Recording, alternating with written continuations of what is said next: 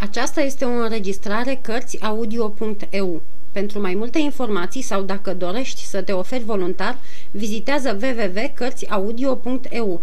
Toate înregistrările Cărțiaudio.eu sunt de domeniu public. Capitolul 6.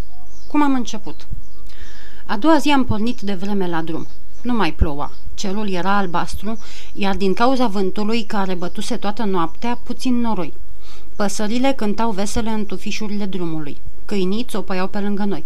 Câteodată capii se așeza în două labe și îmi trimitea două-trei lătrături care însemnau curaj, căci era foarte deștept capii și pricepea și te făcea să-l pricepi. Mulți ziceau că nu-i lipsea decât graiul, dar eu credeam altfel, că numai în coada lui era mai mult spirit și elocință decât în limba și ochii multor oameni. Oricum, vorba n-a fost niciodată necesară între noi doi, căci, cum ne-am văzut, ne-am și înțeles. Fiindcă nu ieșisem niciodată din satul meu, eram foarte curios să văd un oraș. Drept să spun, Iuzel nu m-a uimit. Vechile lui case cu turnuri, care sigur că bucură pe arheologi, nu m-au interesat deloc, mai ales că eu nu căutam în ele poezie. Gândul care mi umplea mintea îmi orbea ochii sau, cel puțin, nu le da voie să dorească decât un lucru, o cizmărie. Venise vremea să mă încalț cu pantofi mult promiși și pantofi. Era o binecuvântată primărie din care să-i cumpăr. Pe ea o căutam. Toate celelalte turnuri, ogive, coloane, nu prețuiau nimic pentru mine. De aceea, singura amintire care mi-a rămas din Uzel e a unei prăvălii, întunecoasă și afundată, de pe lângă hale. Înaintea ei era o tarabă cu puști vechi, cu haine pline de fireturi, cu o sumă de lămpi și cu fierării, printre care mai ales lacăte și chei ruginite. Trebuia să cobor trei trepte ca să intri și atunci te pomeneai într-o sală în care nu pătrunsese niciodată lumina soarelui. Și mă întrebam cum se putea ca niște așa de frumoase lucruri ca pantofii să se vândă într-un loc așa de urât. Știa însă stăpânul meu ce face venind în prăvălia aceea și n-am așteptat mult ca să îmi încalț picioarele cu niște pantofi potcoviți care cântăreau de zece ori cât fosta mea încălțăminte. Dărnicia stăpânului nu s-a mărginit aici. După pantofi, mi-a cumpărat o vestă de catifea albastră, niște pantaloni de lână și o pălărie de postav, adică tot ce-mi promisese. Catifea pentru mine, care nu purtasem decât pânză, pantofi, pălărie unui cap care umblase totdeauna gol. Bun om era. E adevărat că poate catifeaua era cam ghemuită, lâna cam roasă și că nu prea se știa cam ce culoare avusese altădată pălăria. Dar, uluit de atâtea podoabe, nu-mi păsai de imperfecțiunile ascunse sub frumusețea lor. Mi-era grabă să mă îmbrac cu ele. Însă, înainte de a mi le da, Vitalis le-a supus unei schimbări care m-a mirat dureros. Cum ne-am întors la Han, a scos farfecile din sacul lui și mi-a tăiat amândoi pantalonii mai sus de genunchi. Și, fiindcă eu căscam gura, el mi-a explicat. Îi tai, ca să nu fii ca toată lumea. Fiindcă suntem în Franța, te îmbrac italienește. Când ne-am duce în Italia, o să te îmbrac franțuzește. Și, pentru că explicația lui nu mi lisipea mirarea, a urmat. Ce suntem noi? Artiști, comedianți, care, prin chiar înfățișarea noastră, trebuie să atragem atenția. Crezi că dacă am ieșit în piață îmbrăcați țărănește, s-ar uita cineva la noi? Nu. No. În lume trebuie să arăți, adică să pari ce nu ești. Urât lucru, dar nu avem încotro. Iată cum dimineața mă sculasem francez și seara m-am culcat italian. Fiindcă pantalonii mi erau până la genunchi, mi-a legat ciorapii cu niște șireturi roșii încrucișate, ca la el pe picior, iar pe pălărie mi-a înnodat niște panglici și a trântit un buchet de flori de cârpă. Nu știu ce ar fi gândit alții de mine. Eu însă mă găseam splendid și așa trebuie să fie, deoarece amicul meu Capi, după ce s-a uitat mult la mine, mi-a întins mulțumit laba. Aprobarea lui mi-a plăcut cu atât mai mult cu cât, pe când mă îmbrăcam cu noile haine, inimioara se înfipsese înaintea mea și mi imitase mișcările, exagerându-le. Apoi, după îmbrăcare și își pusese mâinile în șolduri și, dându-și capul pe spate, începuse să râdă în hohot. Am auzit mai târziu că e o foarte interesantă chestiune de a ști dacă maimuțele râd. Se vede că cei care și-au pus această întrebare erau savanți de birou, care n-au studiat niciodată maimuțele. Eu, care am trăit mult cu inimioara, am văzut-o adeseori râzând și câteodată într-un chip care mă înmărmurea. Negreșit că nu râdea tocmai ca omul, dar de câte ori o bucura ceva, colțul buzelor îi se trăgea înapoi, Plăpele îi se cutau, fălcile îi se mișcau repede, iar din ochi parcă arunca flăcări ca din niște cărbuni suflați. Mi-a fost dat, de alminteri, să observ la ea toate aceste semne caracteristice ale râsului în niște împrejurări foarte jignitoare pentru ambiția mea. Ei, fiindcă te-ai gătit, mi-a zis stăpânul meu după ce mi-am pus pălăria, să ne apucăm de lucru ca să putem da mâine, zi de târg, o mare reprezentație cu debutul tău.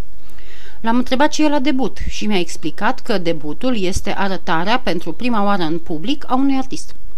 Trebuie deci să te pun să-ți repeți rolul.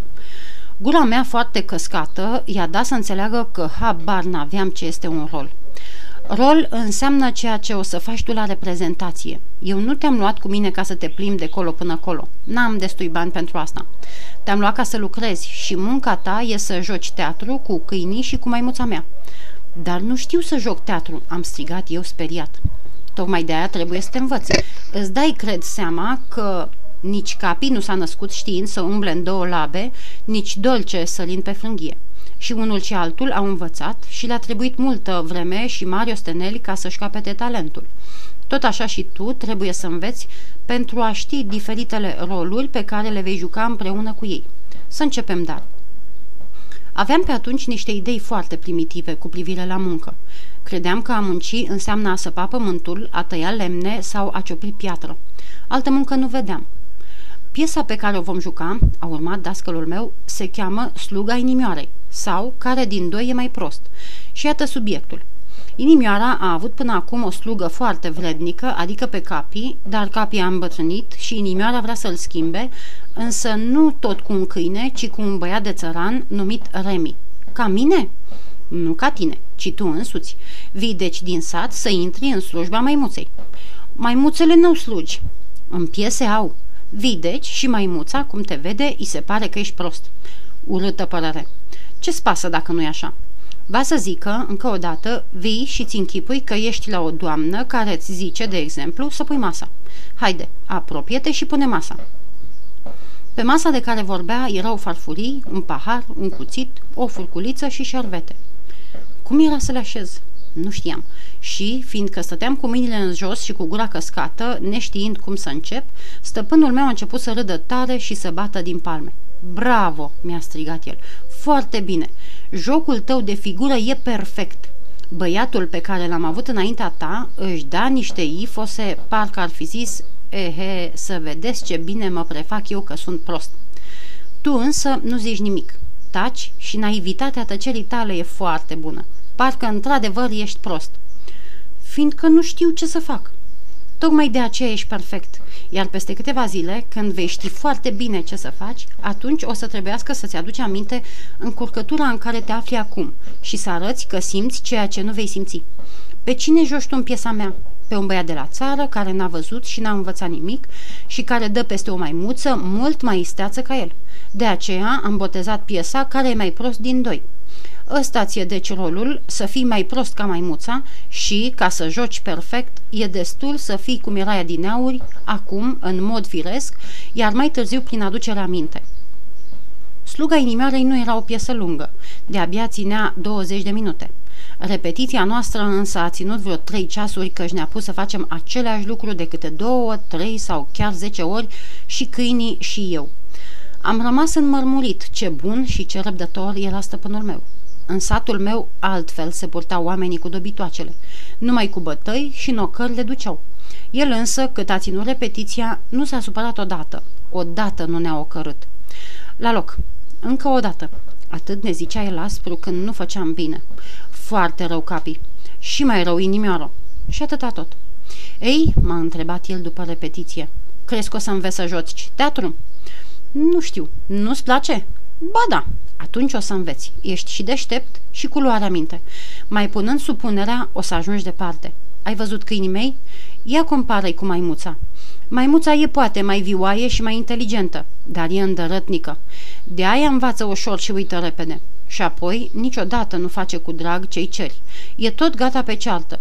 Dar nu mă supăr, fiindcă așa e firea. Maimuța n-are, ca și câinele, conștiința datoriei și asta o face inferioară. Pricepi? Da. Fii dar cu luarea minte, fii blajin și fă cât poți mai bine ce trebuie să faci. Într-asta stă viața. Tot vorbind astfel, am îndrăznit să-i spun că ce mă mirase mai mult la repetiție era neclintita lui răbdare și cu câinii și cu mine. Atunci a zâmbit ușor și mi-a răspuns. Se cunoaște că ai trăit tot cu țăranii, care cred că animalul trebuie dus cu băta. Mare greșeală. Nu faci nimic cu răul și faci mult, dacă nu tot, cu binele. Eu, numai fiindcă nu mă supăr niciodată, de-aia fac ce vreau cu dobitoacele mele. Dacă le-aș fi bătut, ar fi fost fricoase și frica slăbește inteligența. Și apoi, înfuriindu-mă eu însumi, n-aș fi ce sunt și n-aș fi câștigat statornica răbdare care mi-a atras încrederea ta. Căci să știi de la mine, cine învață pe alții, se învață și pe el. Câte lecții am dat eu câinilor, tot atâtea mi-au dat și ei mie. Eu le-am dezvoltat inteligența. Ei mi-au format caracterul. Ce-mi spunea el mi se părea așa ciudat că am povnit în râs. De ce râzi? Ți se pare straniu ca un câine să învețe pe un om? E foarte firesc. Și, ca să-ți dovedesc, hai judecă. Admiți că un câine se supune influenței stăpânului? Cum nu? Atunci nu se poate să nu pricepi că stăpânul trebuie să se controleze pe el însuși când vrea să-și învețe câinele.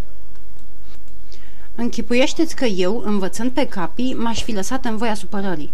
Ce-ar fi făcut el? Ar fi luat și el obiceiul să se supere, adică m-ar fi imitat și, imitându-mă, s-ar fi înrăit. De aia câinele e mai totdeauna oglinda stăpânului. Spunem ce câine ai ca să-ți spun cine ești. Tâlharul are drept câine o fiară, hoțul un hoț, țăranul un colțat, iar omul bun și cinstit are un câine blând. Cei patru camarazi, adică maimuța și câinii, aveau norocul să fie deprinși cu publicul, așa că, a doua zi, nu le-a fost deloc frică. Făceau ce mai făcuseră de o sută sau de o mie de ori. Eu însă n-aveam astâmpăr.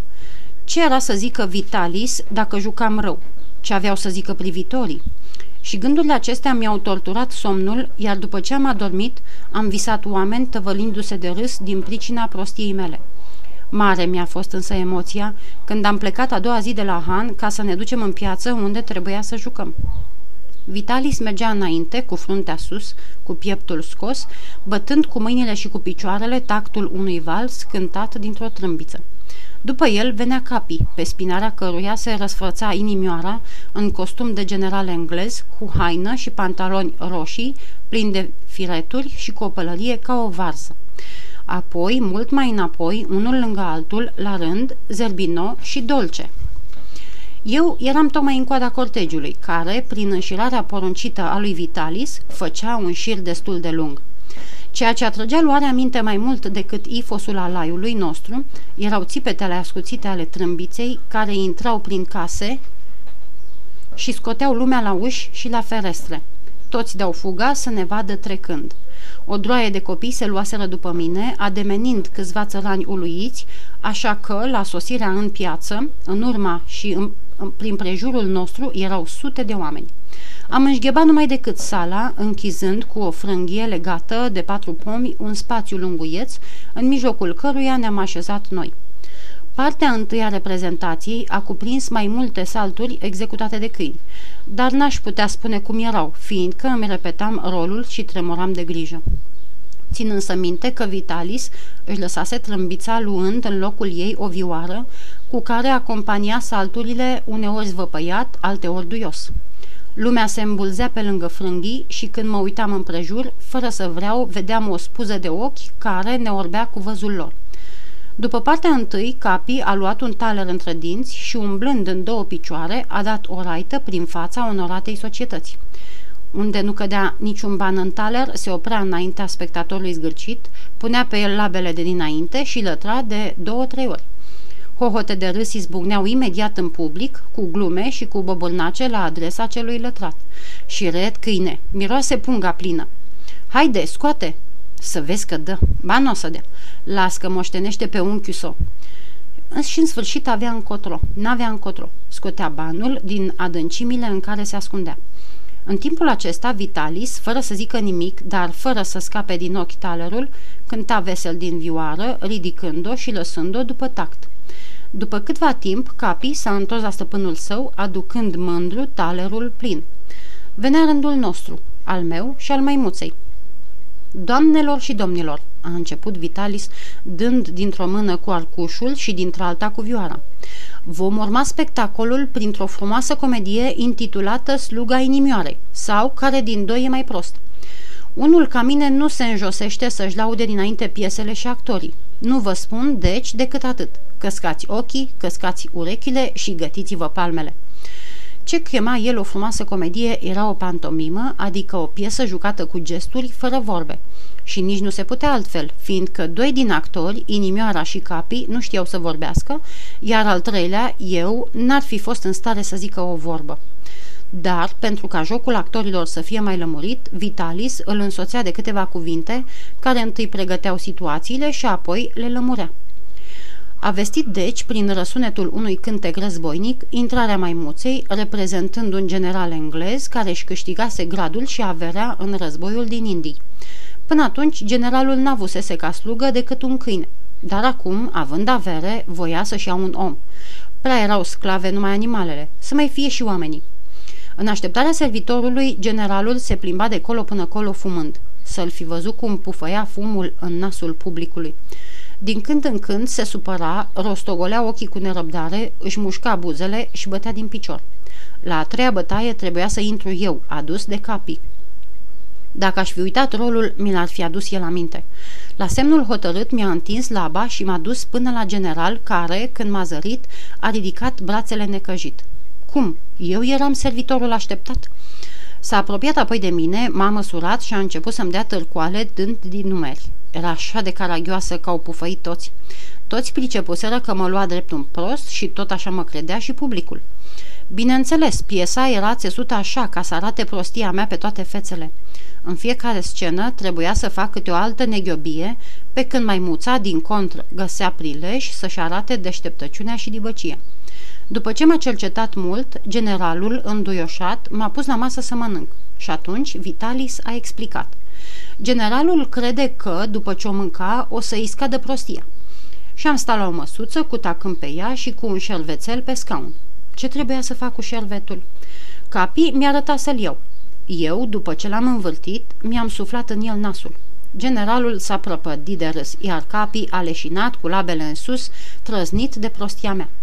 Eu, văzând că m-am înșelat, m-am uitat iar la șervet și iar m-am întrebat ce să fac până când mi-a venit o idee.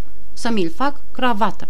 Iar răsete și iar leșin. Și tot așa mai departe, până ce generalul, scos din răbdări, m-a trântit de pe scaun, s-a așezat în locul meu și a mâncat ce mi se cuvenea mie.